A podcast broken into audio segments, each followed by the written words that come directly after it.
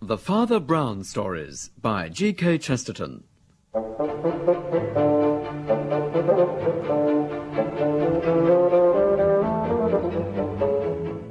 We present The Arrow of Heaven, adapted by John Scotney, with Andrew Sachs as Father Brown.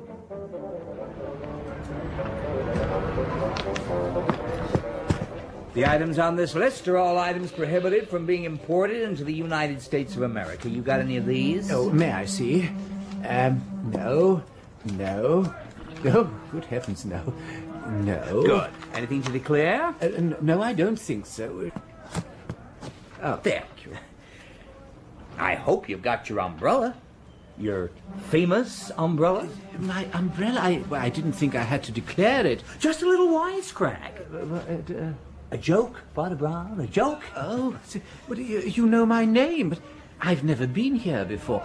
How you Know happen to- your name, Father Brown? Well, I reckon just about everyone in little old New York's heard of your exploits. really? Father Brown, Yes. On behalf of the fraternity of New York Customs Officers, I'd like to welcome you to the United States of America. Oh, Boys! I can tell you Father Brown's clean. And I'm sure he'll be happy to answer your questions. And Hoffman and, and the New York Bugle. Hey, Father Brown, how do you explain the recent crime wave in New York City, huh? oh, i- is there one? Is there going to be a war, sir, between the German Kaiser and the British Empire this year, next year? What, in your opinion, sir, will the American woman be wearing in 1940? I would really. I oh. Come on now, Bush, come on. Give Father Brown a break. Colonel Craig, thank heavens. I've seen enough, yeah. He's bringing up the automobile outside, Father Brown. Father Brown, are you staying at Brandon Burton's castle? uh, Castle. Yes, yes, he is, boys. Colonel Craig, uh, you got any information on the latest measures Mr. Merton's taking to catch Daniel Dool? Well, you tell me. I've been away in Europe the last couple of months. Can you tell us where he keeps the Coptic cup Now, hidden? no comment, boys, no Now, comment. who do you think Daniel Doom is, Father Brown? Oh, Daniel. Now, gentlemen, gentlemen, please, we're only just off the boat. Father Brown is tired. He'll no doubt be issuing a press statement later. Come on now, thank you all. Thank you. This way, Father Brown. This way. Excuse us, boys, will you? Over here, Uncle Hickory, over here. Hi there, son. So, you got him away from the newsman, all right. Those boys, I tell you, I'd rather face an Apache war party any day. This is my nephew, Father Brown. Father Brown, Captain Wayne. Oh, how do you do, Captain? It's an honor to meet you, sir. Oh, I hardly think. Well, Uncle Hickory says you're rooming with us for a couple of days at old Brander's Castle. That's Uh, yes, indeed. Yes, your your uncle and I met on shipboard, and as I had some time to spare before my conference, he kindly invited me to stay with him at Mr. Merton's. Uh, But, but what is this about a castle? I didn't know there were any castles in America. Oh, this was shipped stone by stone from Scotland. You don't My say. old partner, Brander, he has to be mighty careful about his safety, and that old heap seemed pretty well the most secure building he could find. You wait till you see it.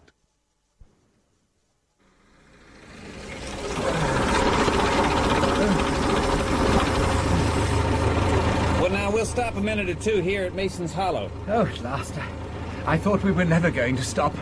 well, we've hardly come any distance. Mason's Hollow is only 50 miles from Manhattan itself. Father Brown, my nephew's an aviator. His ideas and distance are based on flying. He considers it soon that machines will be as common in the United States as automobiles are now. Oh, really? That is fascinating. Excuse me asking, Captain Wayne, but uh, why why do you call your uncle Hickory? Ah, that was a nickname I picked up in the old days. Oh, my uncle's kind of a modest man, Father Brown, but I can tell you, Hickory Creek was one of the most famous Indian scouts in the old frontier days. Oh, He's shucks. something of a living legend. That was before he quit to start trading with old Merton. My nephew exaggerates, Father. Mi- Mind you, it's true I did have quite a lot to do with the engines. Fact Yeah. in the end is, that's why I resigned. I got to like the engines a whole lot better than the guys who were destroying their way of life in the name of progress. Oh, yes. Well, I can understand your point of view, Colonel. Um, there was something else I wanted to ask you, if you don't mind. Far away. Uh, what is all this business about Daniel Doom and the, uh, the, the, the, the Coptic Cup? Is that a horse race? Oh, no, sir, it's not. No, The sirree. Coptic Cup was a sort of chalice, I suppose you'd call it, set with uncut precious stones of various kinds. It goes back certainly before the time of Mohammed. It's led to the death of two millionaires who owned it. oh, I see. And Mr. Merton is the third owner. Is, is, is that why he fears for his safety? Well, that's one reason. Though anyone in his possession has to be careful. If you ask me, it's the main reason. The first victim was Titus P. Tramp, the Copper King. Mm-hmm. Seems it was sort of an heirloom in his family. He got these threatening letters from someone calling himself Daniel Doom. Then one day he was found with his head in his own lily pond. Goodness the cup me. it was in a bank vault went with the rest of the property to a cousin of his called Brian Horde. My goodness. And and he too got letters signed Daniel Doom? He sure did. One day he was found lying at the foot of a cliff outside his seaside residence, very dead. Oh, But the strange thing was the intruder, Daniel Doom or whoever he was, went out of his way to destroy an enormous number of papers, set fire to them, stocks, bonds, that kind of stuff. It left Horde's affairs in a hell of a mess. Horge Weta had to sell the cup to sort out her financial problems. I see. And Mr. Merton bought it, yes. Um, has he also had threatening letters? I imagine he has. Well, Oh, I'm pretty sure of it. Brander keeps herself to herself these days. No one but his secretary sees his letters. But I've seen him real upset and annoyed with letters. Letters he tore up before the secretary saw them. Hey, let's get out of here. See who's coming out of that drugstore? That's that son of a bitch, Grady. Uh-oh. Too late. He's seen us. Well, hi there, Colonel Craig, Captain Wayne. Hello. Uh, I'm real glad to see you two. I don't believe I've had the pleasure, sir. Father Brown, Norman Drage. Hello. How do you do? Uh, will you give me a ride up to the house, Captain Wayne? It's one of my days for a business consultation with good old Brander. All right, you better get in.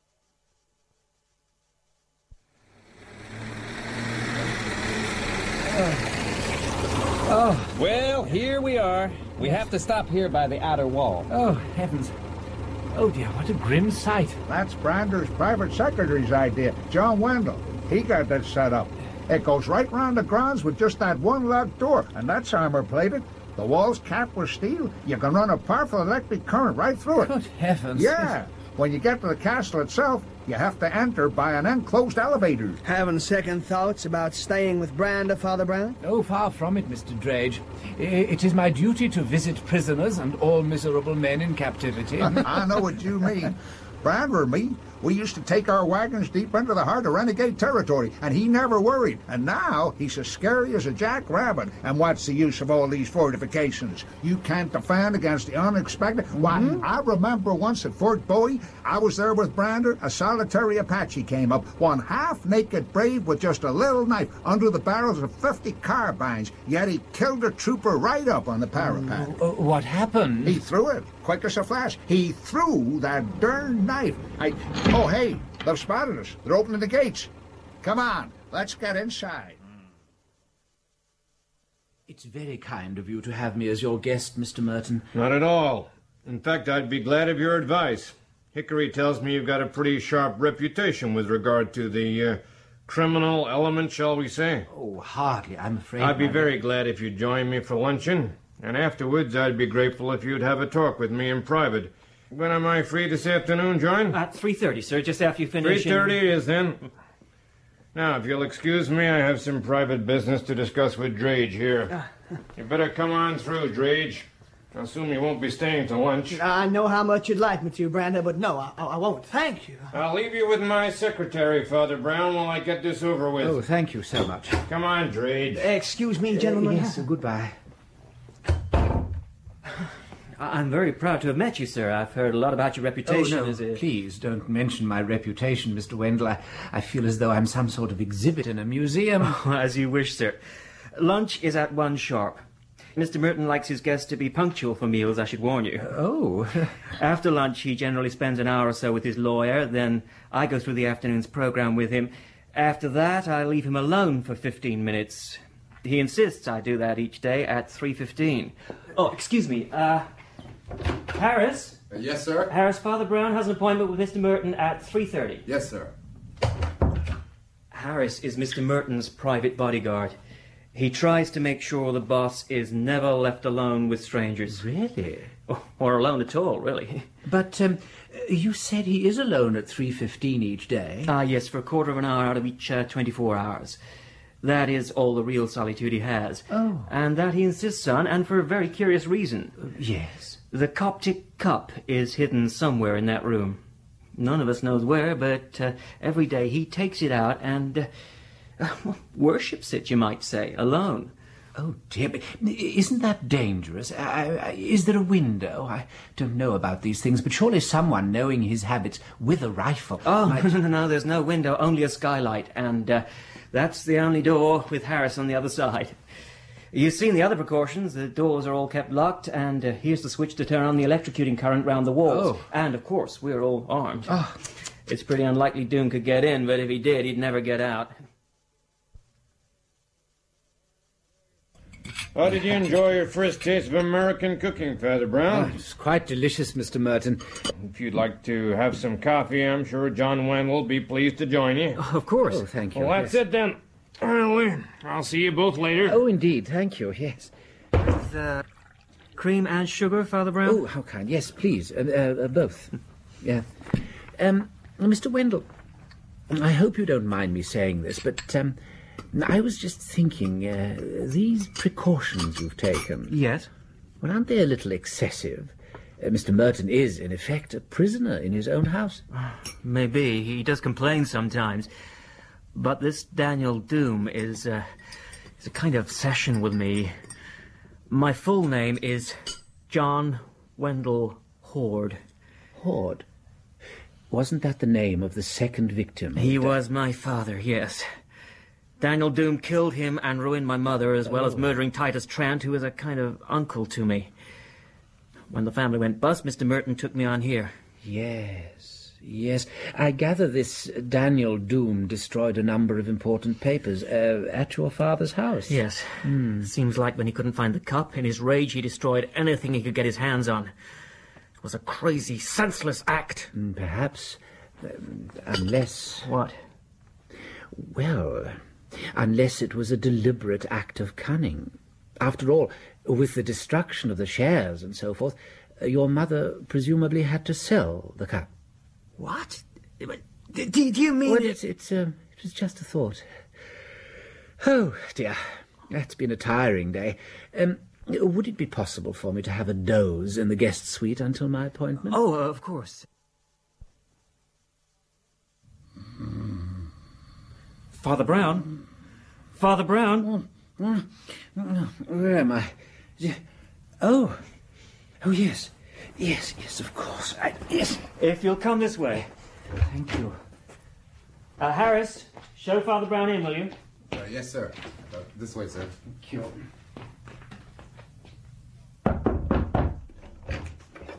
It's Father Brown for you, Mr. Mert. Jumping Jehoshaphat! What's the matter? Oh, God have mercy. What is it? Father Brown, what is it? What's the matter?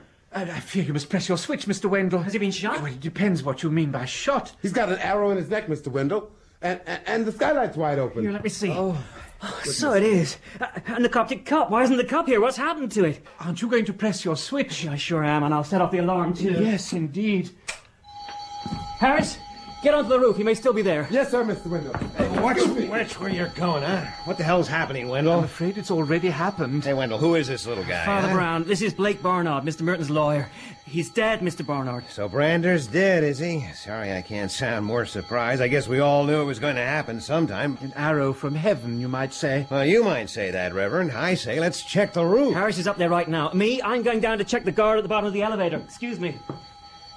What's this arrow from heaven nonsense? You really believe it's a miracle? Oh, no, no, no. Miracles are never uh, shrouded in mystery. They're really quite straightforward. When I said an arrow from heaven, I was thinking of aviation. Uh, ah, here's Harris. Well, uh, if Daniel Doom was on the roof, he sure ain't there now. I'd best report back to Mr. Wendell. Uh, Where is he? He's downstairs talking to the guards. Oh, Harris, when he's finished, would you ask him to have a word with me? Sure thing, Reverend. And by the way, did Mr. Wendell leave this floor at all while I was asleep? Uh, no, sir. No, he didn't. He was here all the Hmm. time. He was in his office when Mr. Merton was with Mr. Barnard here. Then he went to see Mr. Merton himself. Yes. Then when Mr. Merton was, w- well, when I guess he was killed, he was with me. Hey, hey, you don't suspect Mr. Wendell, do you, sir? Oh, I suspect everyone, Mr. Harris. If you gen- ask him to uh, see me as soon as you can, please, as quickly as you can. Uh, yes, sir. Yes.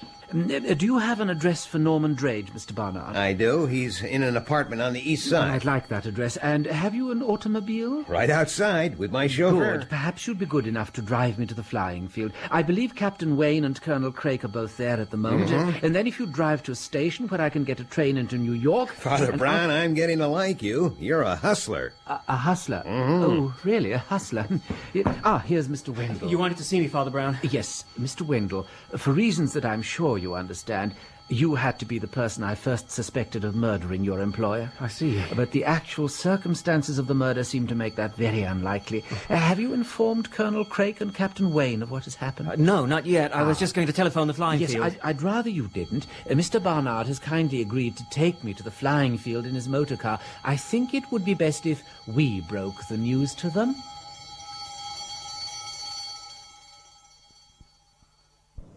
Why, howdy there, Bernard. Hi, Colonel. And Father Brown. This is an unexpected pleasure. Well, I'm afraid Mr. Merton um, wasn't able to see me, and Mr. Barnard kindly drove me over. Ah. Is Captain Wayne about? That's him up there now. What? He even took me up earlier. They, they have machines that that carry two people, then? Sure do. No, Mr. Barnard. Colonel Craig once saw an Indian kill a man by throwing a knife. Mm. Is that so? But I should imagine the bow and arrow was a more common weapon. Well, it used to be. The old Sioux and Comanche braves could shoot an arrow straight as a bullet. Yes. And do it from the back of a pinto pony. Yeah, what, what, e- even, even on the moon, uh-huh. they could shoot an arrow accurately. They sure could, as long as you're properly balanced and brace yourself. Sounds like you did it yourself, Hickory. I had to go a few times, and I guess it wasn't so bad, but that's all ancient history now. Hey, see, here's my nephew lad. Oh, uh, Peter, Uncle Hickory, we got visitors. Father Brown. If I'd known you were coming, I'd have given you more of a show. You seem to be doing pretty well as it was. Oh, shucks, that was nothing. These kites are amazing. You wouldn't believe how maneuverable they are nowadays. Yes, tell me, would it be possible to get within, say, a hundred yards of a tree or a building? A hundred yards, I could get you within 50 yards. You want to come up for a demonstration? Uh, no, no, no, not just now, thank you. in, in fact, I've come to make an apology. I'm afraid I won't be able to join you for a meal this evening. Ah. Instead, I'd be grateful if you would meet me at Mr. Merton's house at 8.30. Why, what is this? What's the matter? Well, I'm afraid, I'm, I'm very much afraid Mr. Merton was killed. What? Yes, at about 3.25 today. Good God. A pearl. God. How did it happen? By an arrow. Shot down through the skylight. What the? Hey! Now I get it. What the hell? Are you standing up to tell us we murdered my old partner? I don't understand. This clever dick here was asking me all about shooting arrows while you're on the move and all about flying machines that can carry two people? So? Well, don't you see? He thinks you flew me up over Brander's house and then I shot the arrow down through the skylight. I'm not accusing you of anything mm, at the moment, but I would be grateful if you join us this evening.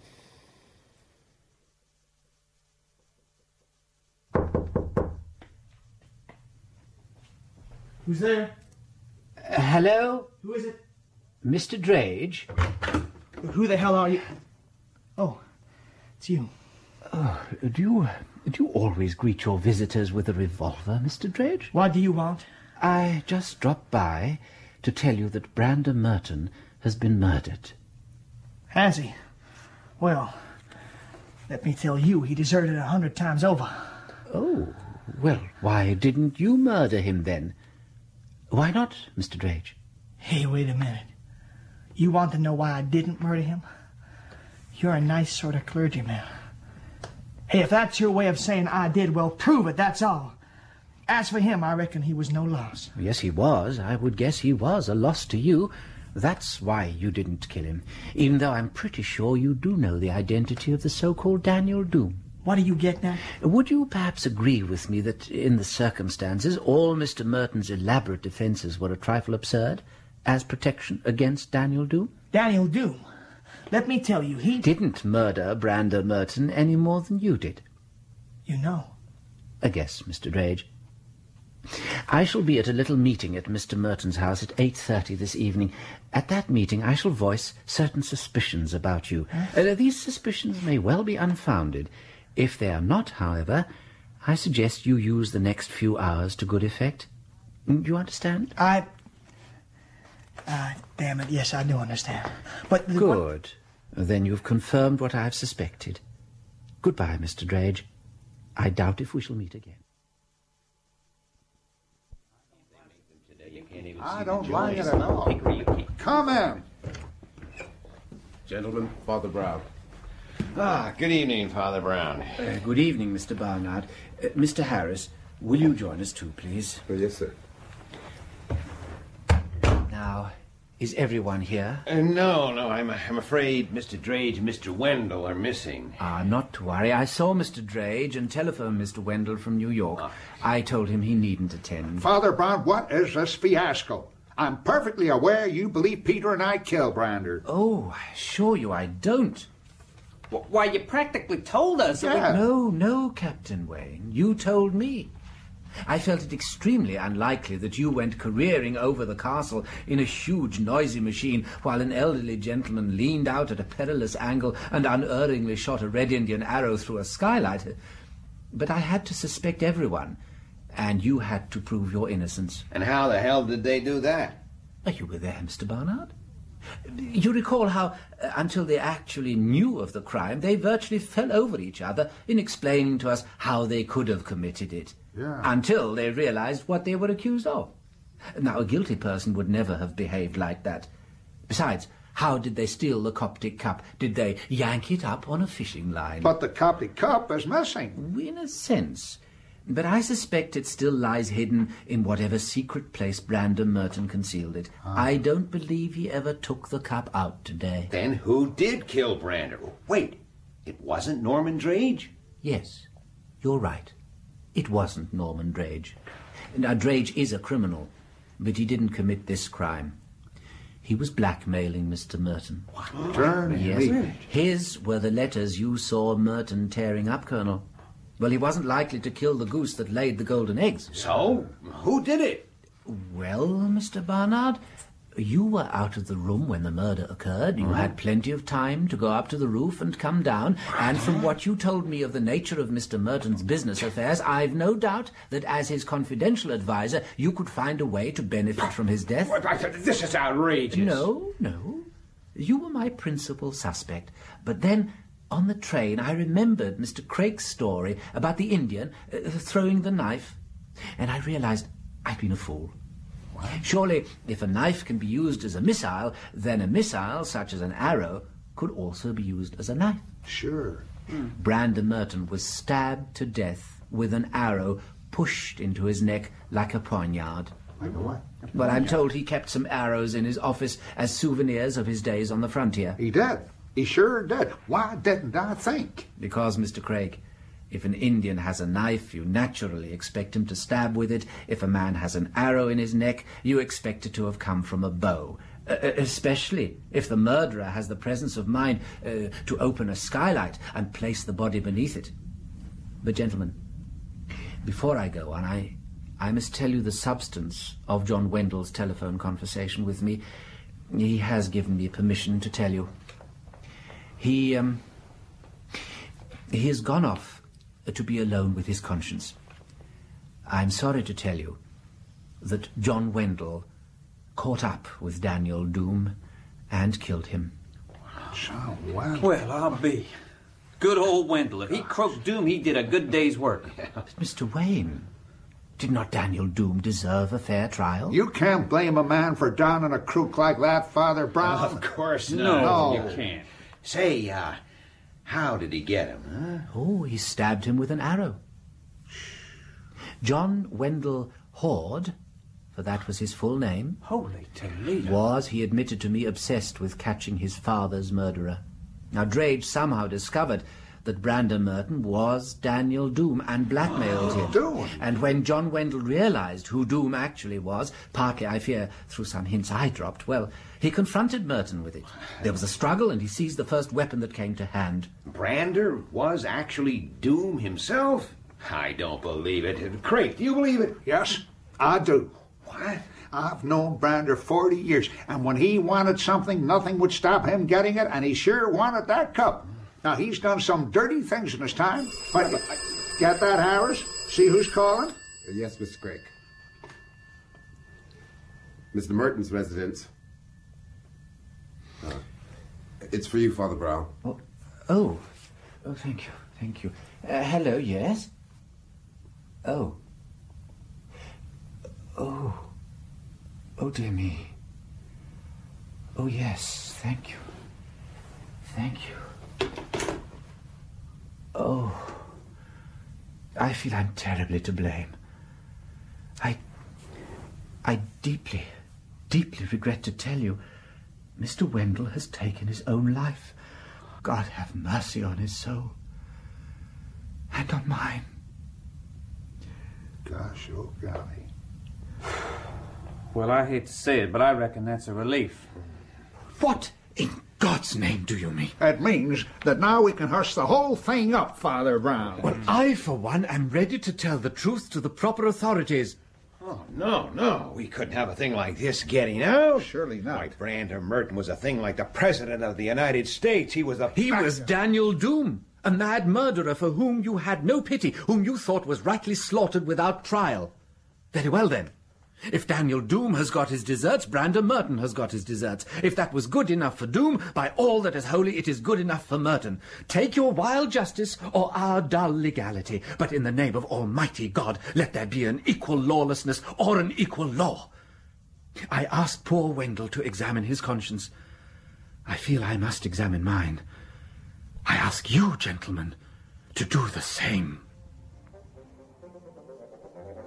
In The Arrow of Heaven by G.K. Chesterton, the part of Father Brown was played by Andrew Sachs, Barnard by Ed Bishop, Harris by Guy Gregory, Wendell by Andrew Branch, Norman Drage by Sean Prendergast, Brander Merton by Richard Durden, and Peter Wayne by Johnny Myers, Matt Craik by Harry Taub, and the Customs Officer by Tim Reynolds. The Arrow of Heaven was adapted by John Scotney, and the director from Bristol was Alec Reed.